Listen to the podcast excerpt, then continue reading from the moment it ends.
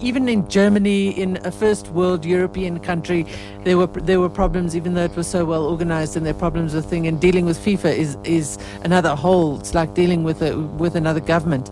Um, however, I think that the goodwill that was created is unmeasurable.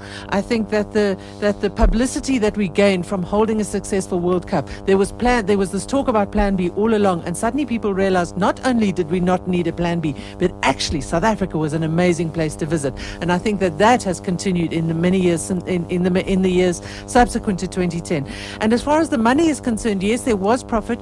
It doesn't the, the, the profit from the World Cup doesn't go to South Africa. It doesn't go to building houses. It goes to SAFA and the legacy projects that were created. And that money has been spent on legacy projects.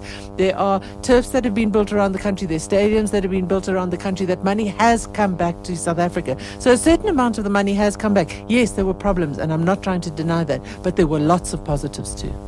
And Kojo? I'll tell you, for me, one of the biggest aspects of holding the 2010 World Cup in South Africa was the perception, the change of perception about Africa. And uh, till today, I get calls from overseas, including even my own brothers who are living in the US, telling me how great South Africa is. Because prior to the World Cup, Africa was seen as a basket case, hopelessness, a third world continent, a dark continent and South Africa's 2010 World Cup, in a way, have gone to demystify those perceptions. And I'm very, very excited about that. Marawa? Yeah, I would love to answer that. Uh, so, our first caller, I think a lot of what he's saying was based purely on what people expected the World Cup to be, what people expected the World Cup to bring to them. I mean, we had people that thought that they'll become instant millionaires uh, when the World Cup comes through because of some reason or another. Uh, there was almost a, a jackpot mentality feel that the World Cup will change things.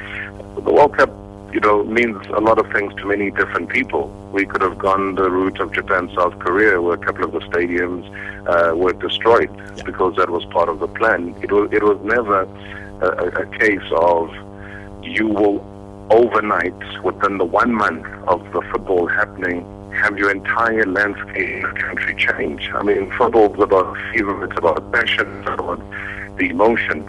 You're not going to get that until kingdom come. You're going to get back to your realities of fixing potholes. You're going to have to get back to your realities of getting, you know, service delivery done. There's a whole lot of other things that come into play here the FIFA World Cup brought, as Kojo and, and, and Janet were saying, that it, it, brought with it what we didn't have in a long time. And you yeah. saw that unity, you saw that togetherness, you saw people overcoming the cold weather in Johannesburg, mm. any part of the country, to support, you know, the, the, FIFA World Cup. And the fan parks were full for those who couldn't buy tickets.